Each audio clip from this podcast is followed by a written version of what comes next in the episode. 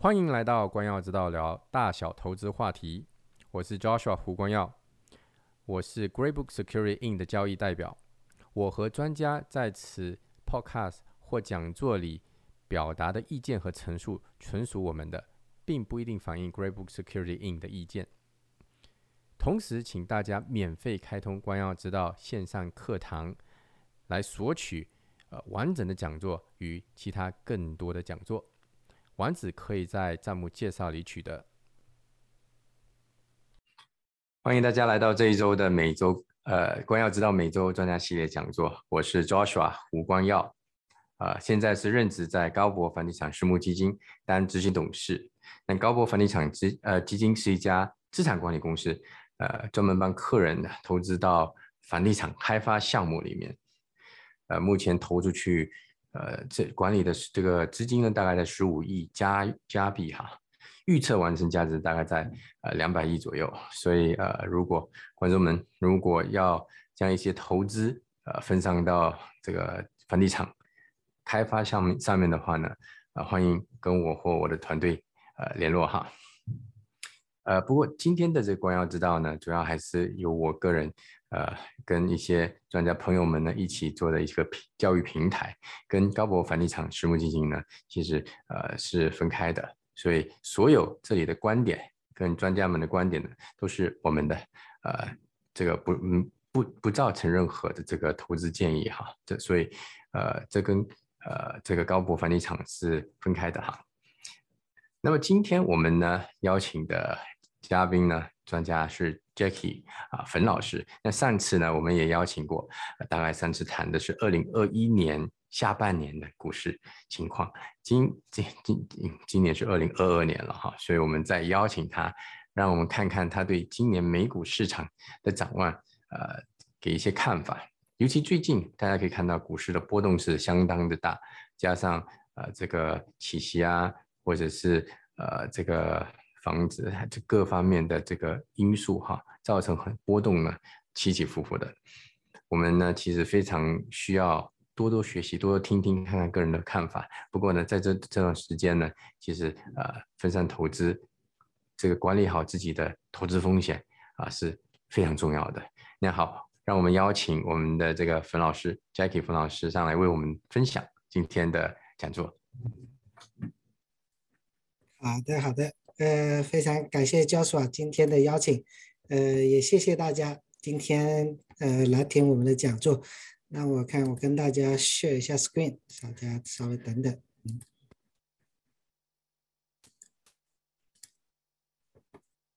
好的，那今天我们想跟大家讲讲，就是进入了这个二零二二年了，整个美股市场就进入虎年，是否还可以虎虎生威？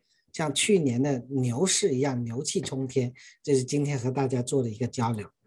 呃，在讲座之前呢，就根据金融监管的要求，我们也说今天就是这个免责声明，告诉大家，今天晚上的交流就是一些信息的互换，不作为这个大家的投资建议，因为每个个人和家庭情况不同，所以投资的这个策略是可以完全不一样的，市场有风险。投资需谨慎。那在开始讲座之前，我先简单的介绍一下我自己。呃，我叫 Jackie，姓冯，是这个 AI Financial 恒益投资的创始人。那我自己做投资二十多年了，啊，自创了一套持续稳定的盈利投资系统。在创造这套系统之前，其实这二十多年的投资当中，前十年我其实是破产了三次。啊，非常惨痛的教训，但是恰恰这破产三次的这些教训，让我对风险的认知有了一个全新的改变，所以才能做到后边十年做到年平均复利回报吧。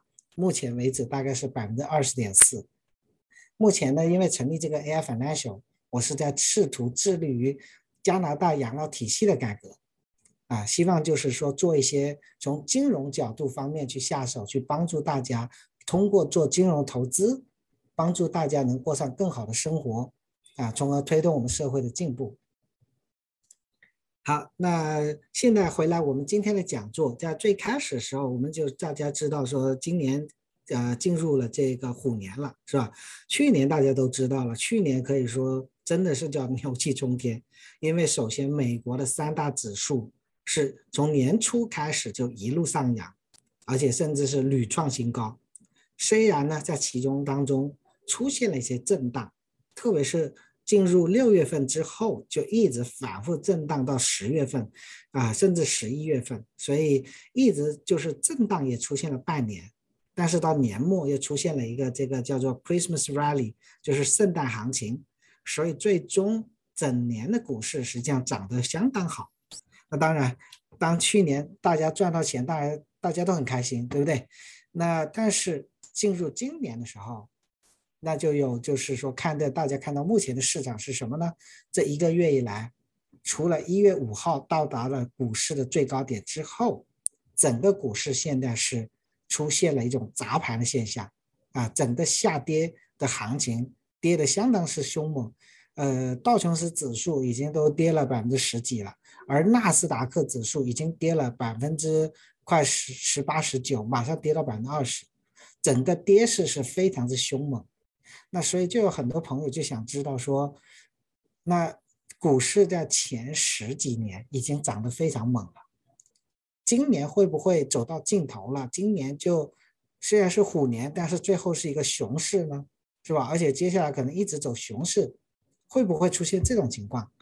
那也这就是今天我们的讲座，想和大家分析一下二零二零零二零二二年美股的走势。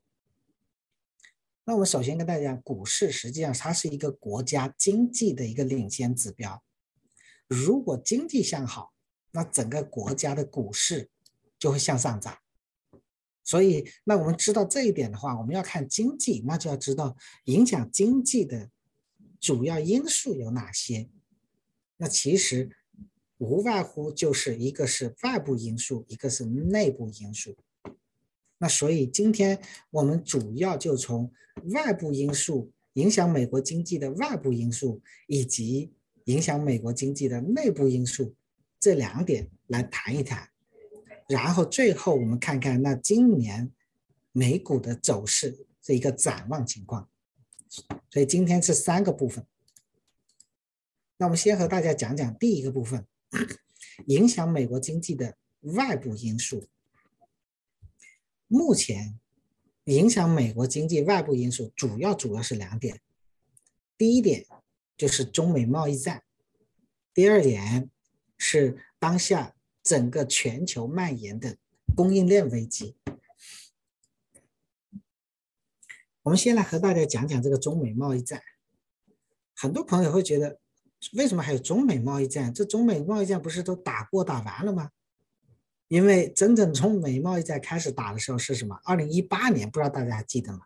二零一八年三月打到现在了，都打了几年了，是吧？一九、二零、二一，现在进入二零二二年，都快打了四年了，这不是应该结束了吗？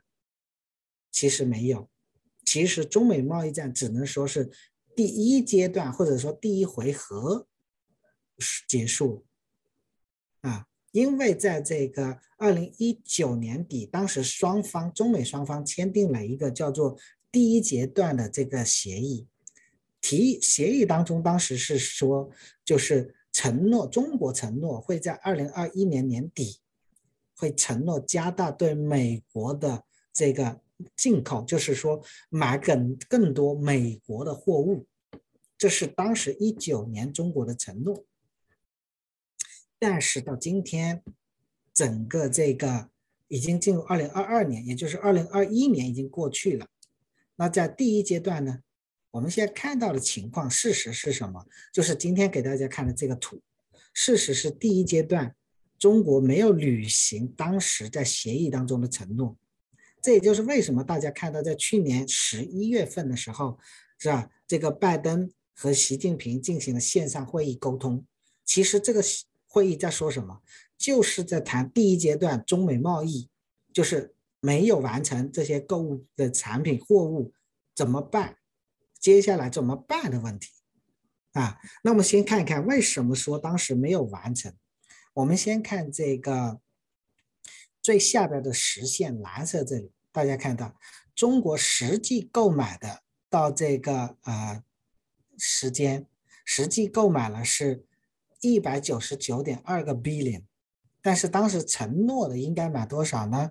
承诺的要买的是二百二十一点九个 billion，大家看看，还相差出差不多二十多个 billion 的这个额度没有购买。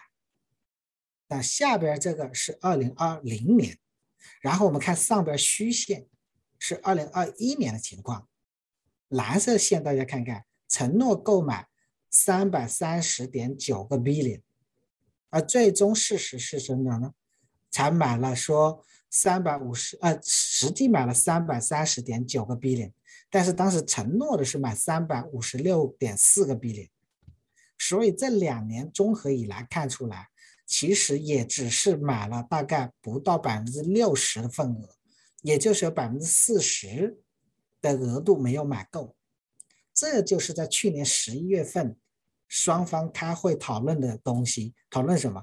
就是说这个协议没有履行怎么办？说白了，其实就是谈下一步怎么办。那但是实际上当时的这个谈判，大家从新闻上应该看出。双方的立场都非常的坚定明确，都不愿意让步，也就是那次会议其实没有取得实质性进展。所以，当我们知道如果没有取得实质性进展，那接下来这个第二轮的中美贸易战，那就是必然要打响啊。因为这能明显的看出来，现在美国的很多政策布局已经就是奔着这个贸易战第二轮去打了。那好了，如果要打第二轮，问题就来了。那这个打击，这个第二轮的贸易战是对美国的经济造成致命的伤害，还是说这个贸易战会对中国有巨大影响？就这个贸易战能不能打？如果打了，谁更加受伤？这个就是我们要分析。今天晚上和大家讲了很多内容，就是我们拿数据来和大家分析一下，如果真的开打，会是一个什么情况？啊，好了，这里有一个数据，这个数据是美国统计局二零二一年数据，就是美国的进口国以及出口国的一个排名数据图。我们先从这里能看见，在这个图我们画了红框，中国站在美国的这个出口国的第三位。OK，那真正美国出口的产品主要出口在哪里呢？墨西哥和加拿大排第一、第二位，大家看到吧？对吧？我们仔细去看一看这下图。我们先看看墨西哥，在整个这个贸易当中，墨西哥就是美国出口到墨西哥的。出口到多少呢？是两百五十二点七个 billion，而从墨西哥进口的是三百五十一点五个 billion，啊，整个墨西哥的交易和墨西哥的这个贸易在美国的总比例百分之十四点五，我们加拿大在。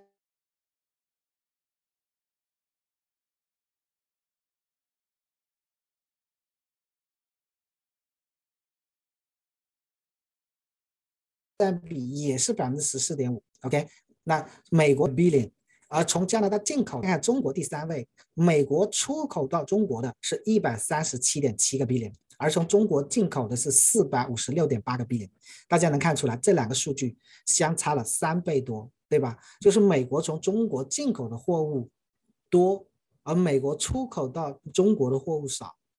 然后大家看看前边的墨西哥和加拿大，其实几乎持平，差不了太多，对不对？所以其实美国和加拿大、墨西哥的贸易是差不多，不存在巨大的贸易逆差。而中国实际上和美国出现了巨大的贸易逆差。那其实我们做金融投资人都知道，GDP 是整个经济的四大部分，它是由四大部分组成的，就是消费、投资。政府支出和进出口，进出口就是从美国出口到其他国家的数量是多是少。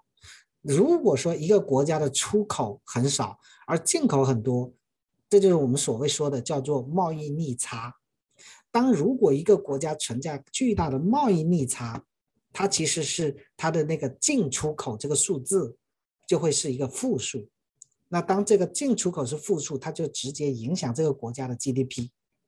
那大家想想，如果这个国家的 GDP 受影响，它就很影响双方继续长期做生意下去的这种意愿。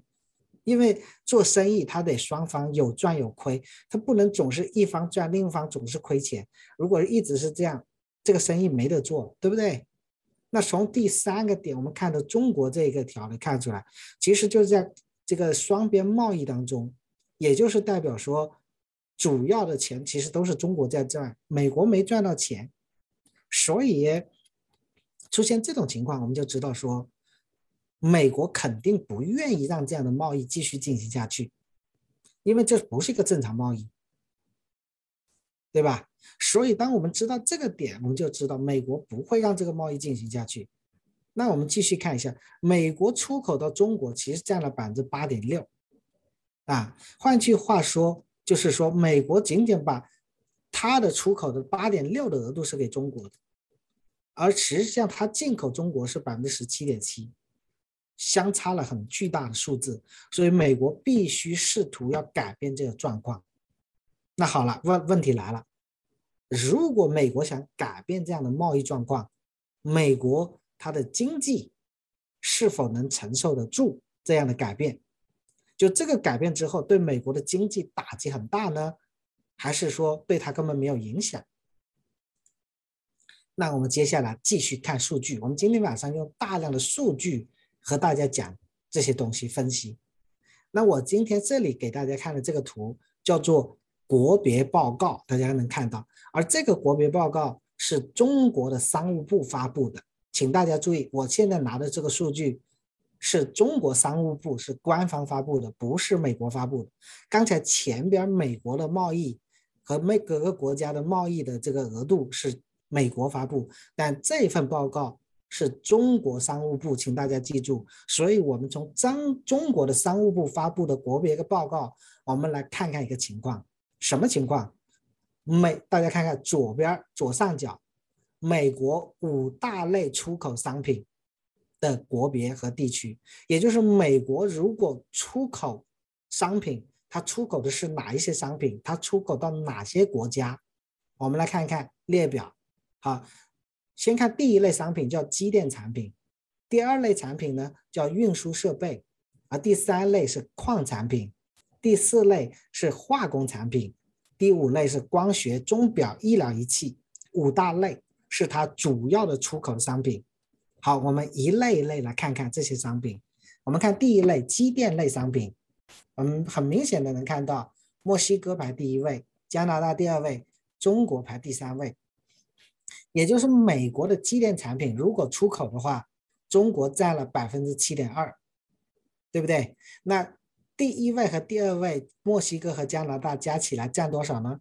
占了超过百分之四十，对不对？也就是美国的主要的机电产品百分之四十以上是出口给墨西哥和加拿大。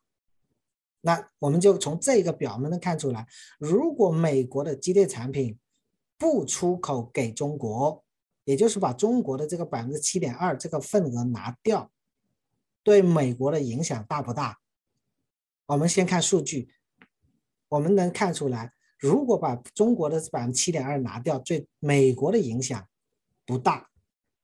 这是第一个机电产品，对不对？好，我们看看第二个运输类设备是什么情况，几乎是一样的，加拿大第一，美国呃墨西哥第二。然后这两个数据加起来超过百分之三十，而中国在这一个占比里也只是占了七点二，跟上边机电产品一样，也就是美国的运输设备，如果不卖给中国，对美国的这个运输设备的出口影响不大，对不对？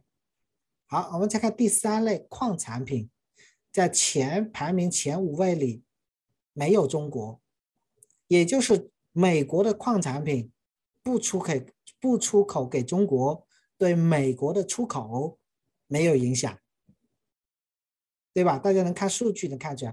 记住哦，这个数据是中国商务部发布的，不是美国自己说的，是中国说的。然后我们再看看右手边化工产品，啊，中国还是排在第三位，占比多少呢？百分之七点五。那 again，大家能知道百分之七点五，如果美国的化工产品不出口给中国，对美国的影响不大。我们能不能得出这个结论？可以吧？好，我们看看第五类，最后一类的是光学钟表医疗仪器。好，这个地方中国排名第一了。好，中国排名第一占多少呢？占了百分之十点五，啊，也就是十分之一。那基本上大家也知道，说十分之一，那还有百分之九十呢。所以也就是说明说，这个光学钟表医疗仪器，美国不出口给中国，对美国的影响不大。好了，来了，我们现在的这五大类的出口商品，这是美国最最主要的出口商品。每一类，它不出口给中国，对中国都都影响都不大。那我们是否到现在能得出一个结论，就是美国的出口不依赖于中国，就是不需要把这个产品出口给中国？我们能不能得出这个结论？好了，其实很明确，美国的出口不依赖于中国。所以，美国如果在出口上不给中国，对美国的影响是不大的。那好了，那大家就讲，你美国不出口给中国，但是你美国必须买中国的产品。你如果不买中国的产品，你的经济就会受到打击，你就经济就会崩溃。那好了，我们还来看看美国那五大类进口的商品的一个情况。Again。我们使用的这个数据是中国商务部的国别报告。好，我们来看看，那美国五大类进口，我们看看是哪五大类？第一类是机电产品，第二类运输设备，第三类化工产品，第四类矿产品，第五类建金属制制品。好了，我们回来看第一类机电产品。刚才大家讲，哎，那。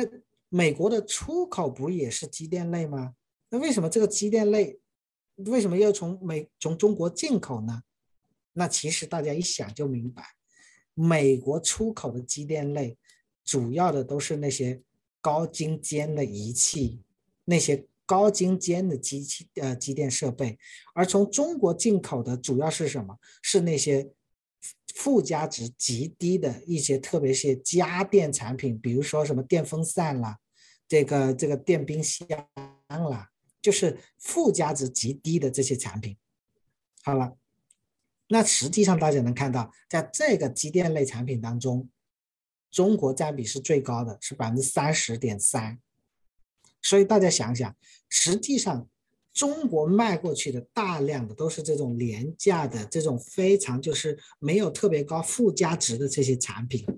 那既然是这样的时候，那其实如果美国不从中国进口，美国可不可以从其他的国家进口这些什么机、这个、这个、这个电冰箱啦、电风扇这些呢？其实美国是完全可以。所以你从美国的这个进口这个类别，你就能看出来。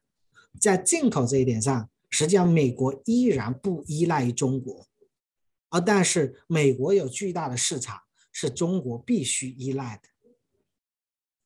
好了，除了第一类机电产品，我们看看第二类运输设备，大家看到吗？运输设备里没有中国，也就是美国进口的运输设备完全不从中国进口，至少这前五位。所以美国如果这个进口不依赖中国。对美国的影响没有问题，对吗？我们再看看第三类化工产品。OK，化工产品大家看看中国排第几位啊？排第五位。那占比是多少呢？百分之六点一。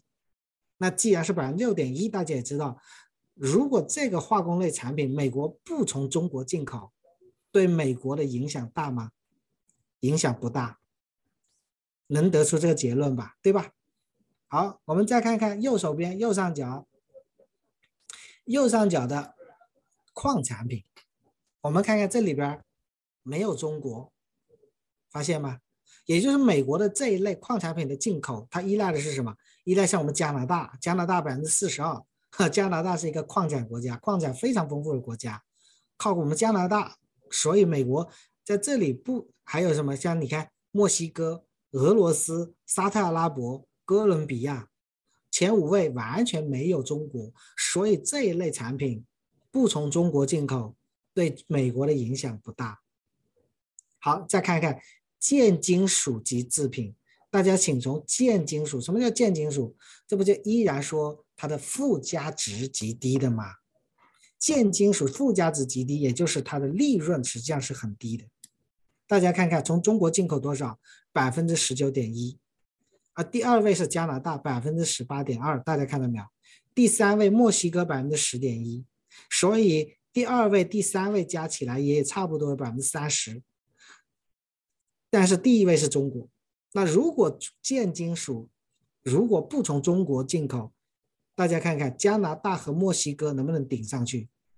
是可以顶上去的，因为它附加值极低的时候，其实美国可以通过其他国家去进口，去满足自己的需求量。所以大家能看出来，这是五美国的五大类进口的商品。大家看到，也就是说，美国如果不从经中国进口，对美国的经济的影响不大。好了，走到这里，我们这两个图看完了。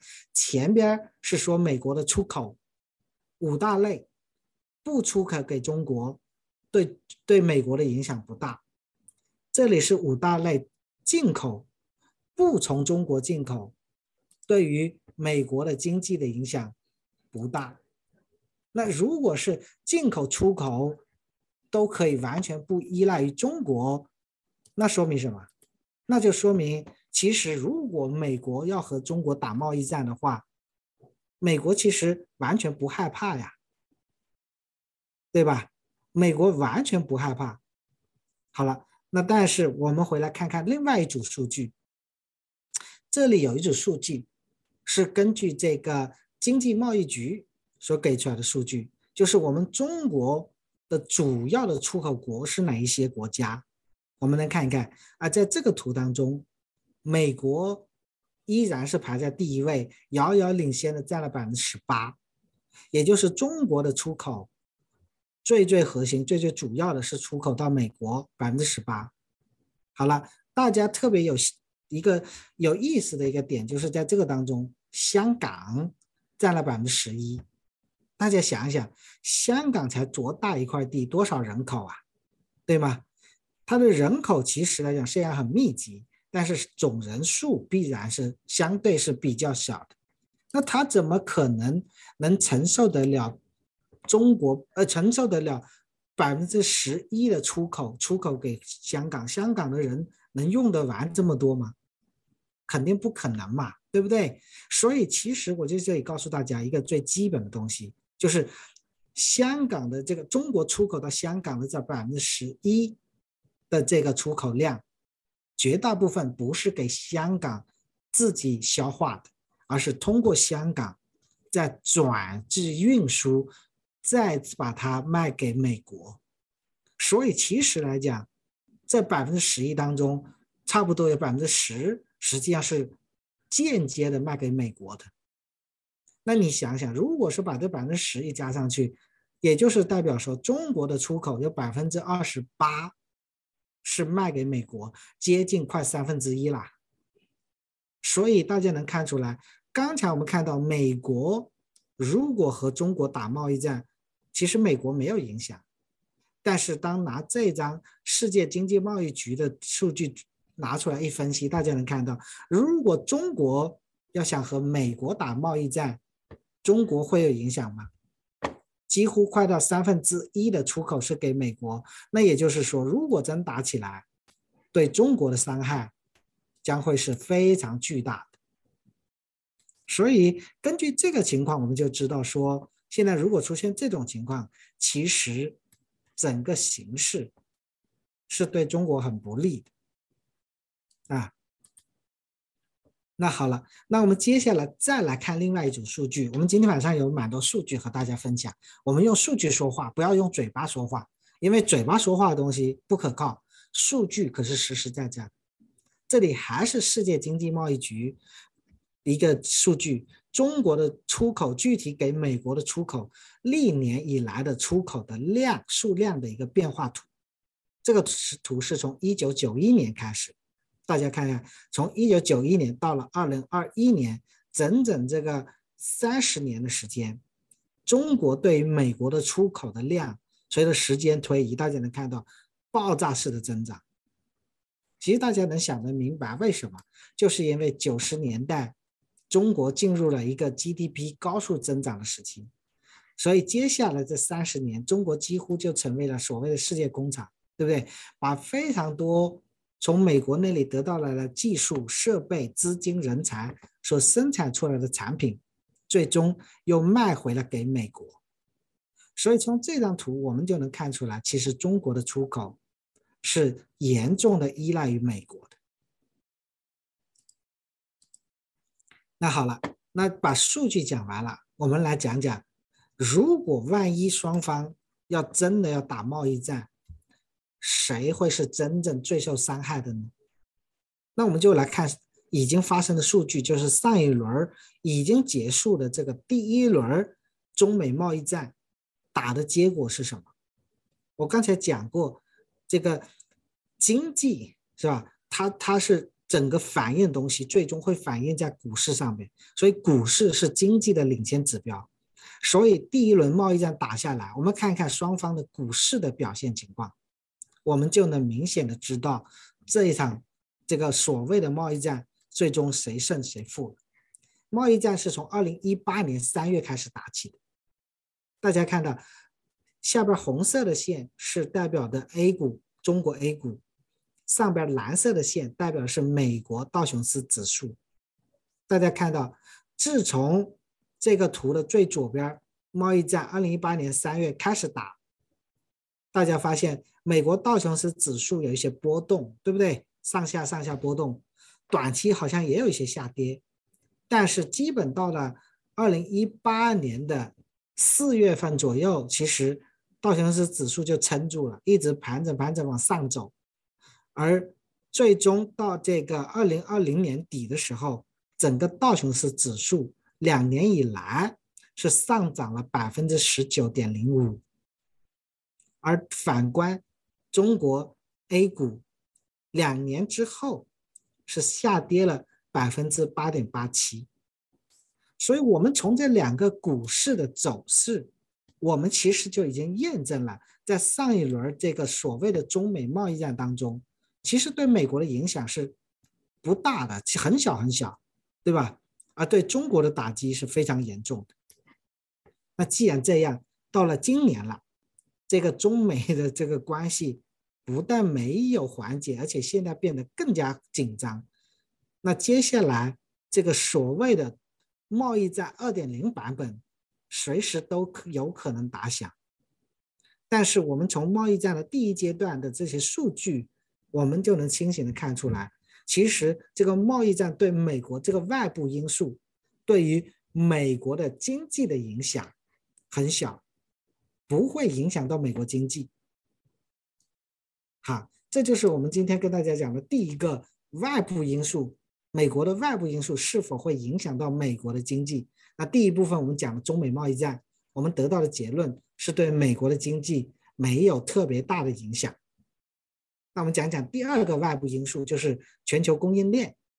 这个供应链危机现在实际上是一个很严重的危机啊，因为从去年基本上下半年开始吧，各种这个商店当中的货物就越来越少了，很多商呃这个商场里边的那个货柜上面都空了，是吧？我们在在这个加拿大生活的很多朋友应该都经历都知道，所以这都是由于这供应链的危机导致的。供应链这危机，它导致的很多，除了东西买不到，甚至食物都紧缺。这里有一张图，就是连 KFC 都贴出通告说，因为无鸡可卖，KFC 卖炸鸡，对不对？它结果没有足够的鸡肉，所以导致都贴出来要关门，没东西可卖。那大家想想，如果一个商家他都没有货可卖了，这样的话。会不会对整个经济会造成巨大的影响？也就是这个供应链危机，如果它越来越严重，那其实它背后到底是什么原因导致的呢？那其实我们想告诉大家，真正导致供应链危机的原因是由于全球经济轮动所导致。什么意思？什么叫轮动？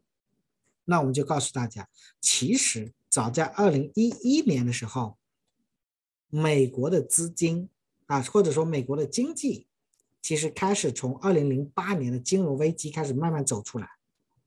当他从金融危机走出来之后，其实全球的散布在全世界的很多资金，从二零一一年开始就逐步的开始回流美国，资金开始回流美国。特别当时间来到二零一八年，由于当时中美打贸易战，时任总统川普就在随后推出的就是号召美国的企业回流中美国，从中国撤离。大家还记不记得这是二零一八年的事情？所以由那个时间开始，美国的企业就在陆陆续续的开始回流美国。但是大家知道，企业回流、工厂搬迁，它不是一夜之间你拍个脑袋就结束，它是需要很长的一个流程，需要慢慢一点点挪的东西，对不对？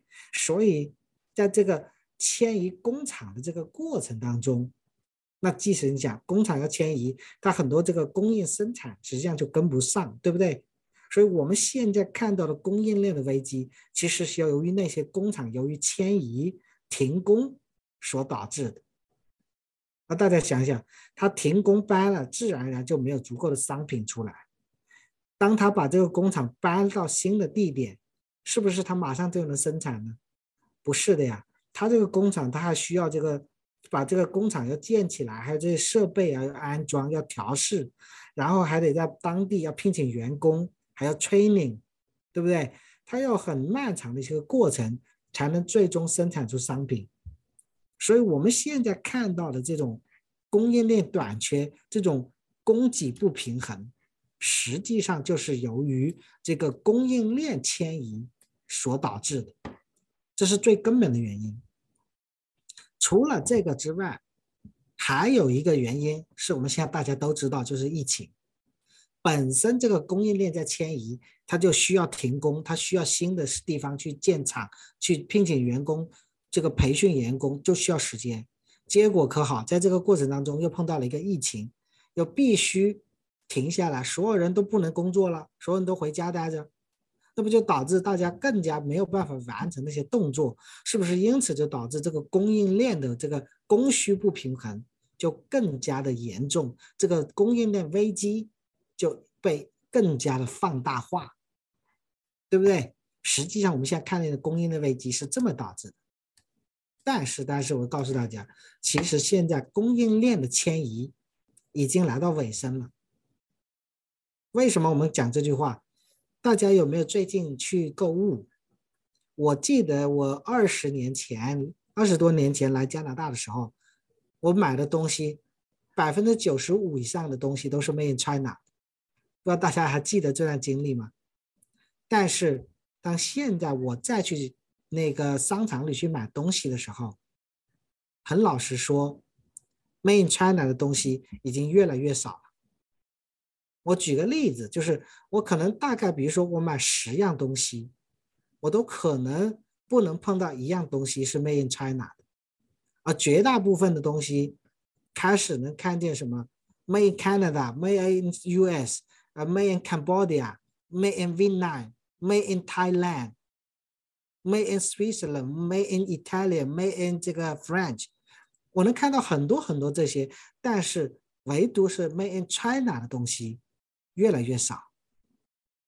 这就是能慢慢的看出来，全球的供应链转移已经慢慢的进入尾声，也就是这些供应链开始慢慢可以开始供货了。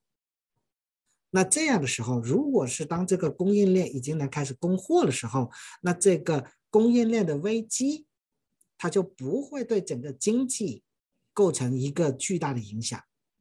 那既然如果它不能对经济构成影响的时候，那自然而然这个供应链危机就不会对股市造成巨大的冲击。好吧？所以从刚才的两个外部因素，一个是这个中美贸易战，一个是供应链危机，从这两个我们能看出来，其实对美国的经济的影响不大。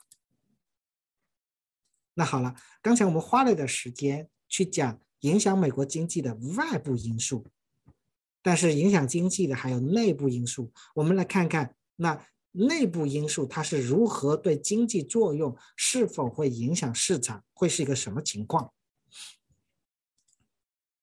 啊，那影响内部经济因素实际上主要就四点，我们就看这四点。第一点就是利息利率。大家比较关心的会不会涨息啊，对吧？利率。第二类 GDP，第三个指标看这个制造业和服务业的 PMI，第四个指标就看失业率。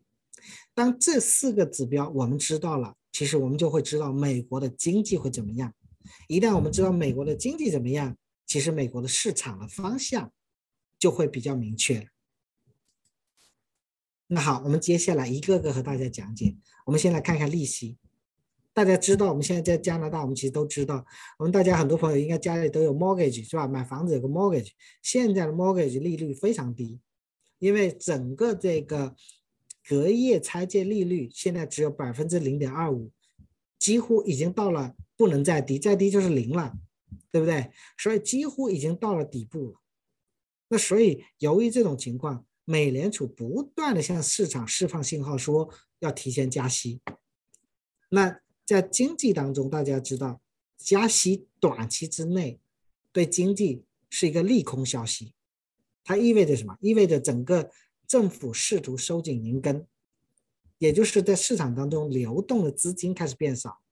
那当市场的资金变少的时候，买盘就会变少。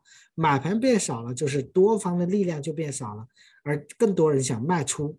所以这样的时候，就是卖盘多、买盘少的时候，就有可能会导致整个。市场会下跌，对吧？所以这个利率就会有可能对经济造成影响。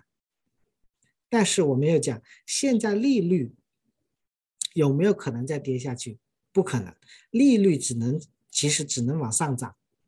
但是我们知道说，利率上涨短期内对经济是一个利空消息，但是把它拉到中期和长期，它对市场是一个利好消息。为什么？因为说明经济在复苏啊！如果经济不复苏，美联储是不敢加息的。它加息是因为它一定是有看到了经济在复苏的信号，它才敢加息。所以哪怕加了利息，短期市场可能有波动会下跌，但是它长期对经济绝对是一个好的指标。所以对我个人来讲，我更乐见于美联储尽快加息，因为越快加息。它传递的信号就说明经济越好，所以利息这一块对市场它绝对不会是一个负面的影响，它反而是正面积极向上的。啊，这是第一个。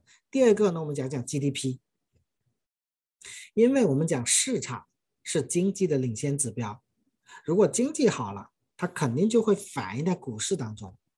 那我们根据这个，这个是美国的经济分析局，是吧？大家看到，美国的经济分析局给出来的官方数据报告，在去年的前三季度，美国的 GDP 都呈现出正向的增长，而且特别是进入到二零二一年度，我们整个 GDP 其实都已经回复，甚至是超越了疫情前的水平。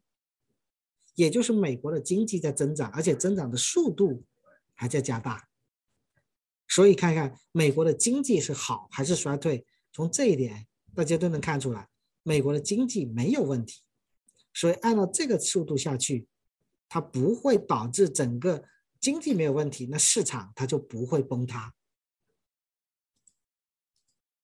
我们再看第三个指标，整个制造业 PMI。就制造业 PMI，我告诉大家一个基本的，呃，这个怎么看啊？看五十的位置，如果这个指标在五十以上，它就代表经济上升；如果在五十以下，它就代表着经济下跌。那我们看看这个指标，它是有什么时候到过五十以下了？二零二零年年初，大家应该还记得，二零二零年初的时候，整个股市崩盘，连续的四次熔断。就在那个时候，所以整个美国制造业的 PMI 出现了插水跳下去，但是很快又抽上来，所以美国的制造业没有问题，它的 PMI 到现在大家看一看是在五十五以上，也就是明显的在五十以上，它回到了二零一四年的水平。大家想想，二零一四年整个经济实际上是非常的红火。所以现在的整个制造业又恢复到二零一四年，它代表着基础的这种制造业实体现在是一个非常好的发展状况。那除了制造业，还有服务行业。大家知道，在整个北美，服务行业实际上是一个很重要的一个部分。那服务行业，大家看这个图，是不是现在依然是在百分之五十以上？它在二零二零年初也有个插水，大家看到没有？也是当时整个市场熔断，所以掉下去了。但是之后呢，迅速的就起来了。所以从制造业大家能看出来，对美国的经济其实依然表现出非常强劲的这种上升趋势。前面讲了三个内部指标，我们现在讲讲最后一个啊，这个失失业率。大家想着一个国家。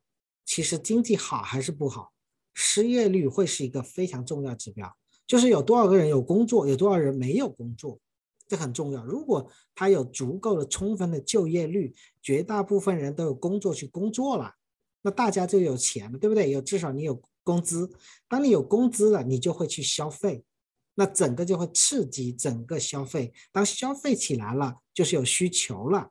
那是不是供给就会加大生产，去生产商品去卖呢？所以当有需求的时候，供给就会起来。所以那是我们要看这个经济是否是供需一个情况，就要看失业率是不是大家都有充分就业。那我们现在看看现在的数据是什么情况呢？大家看看，现在数据是降到了百分之三点三的失业率，也就是一百个人里。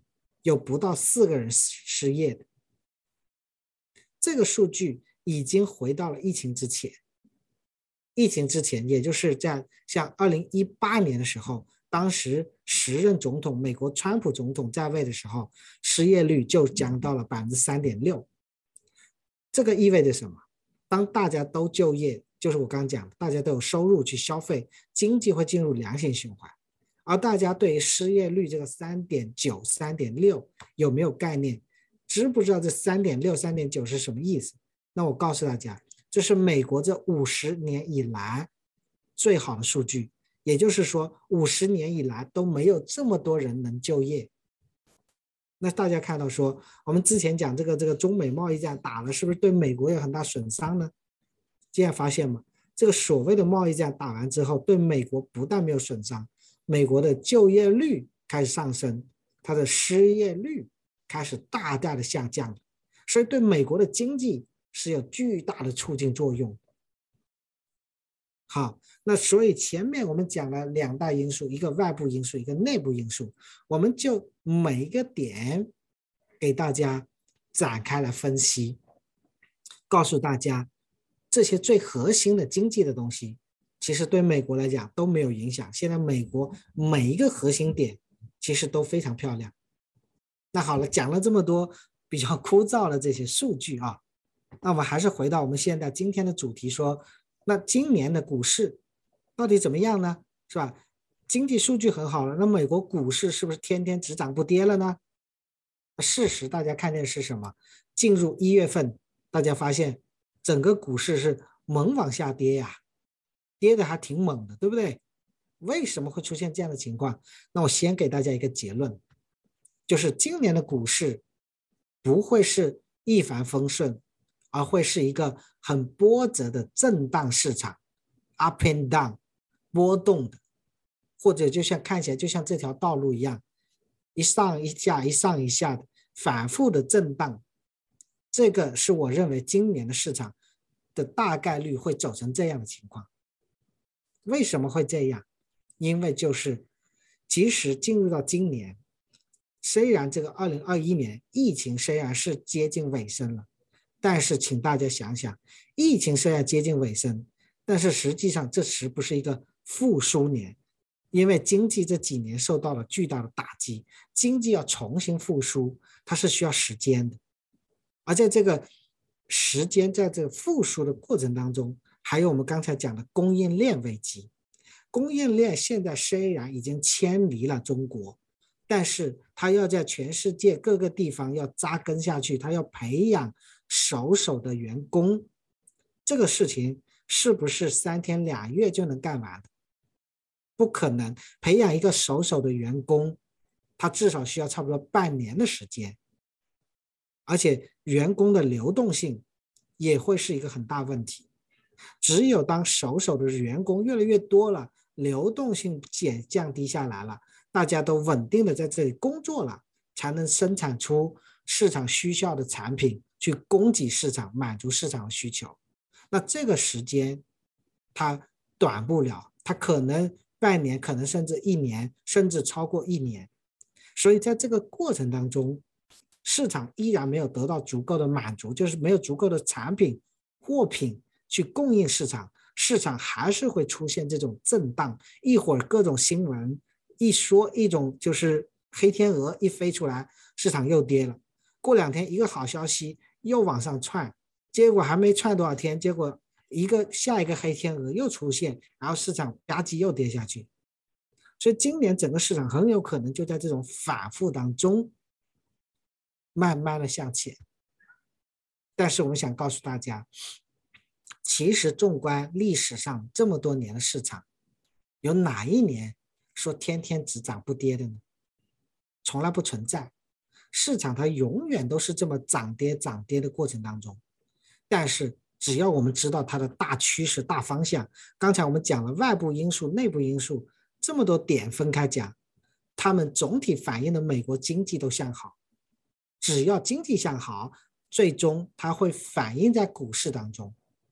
所以，当我们知道大方向，整个股市最终会上涨，我们今年的操作其实不易于频繁的进进出出，更多的适合的就是以不变应万变。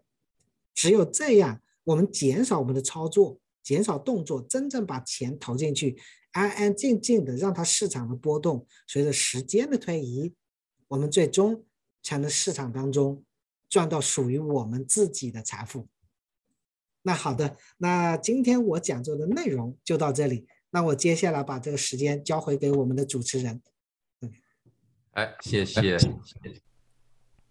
请免费开通关耀之道线上课堂来听以下 Q&A 的部分，谢谢。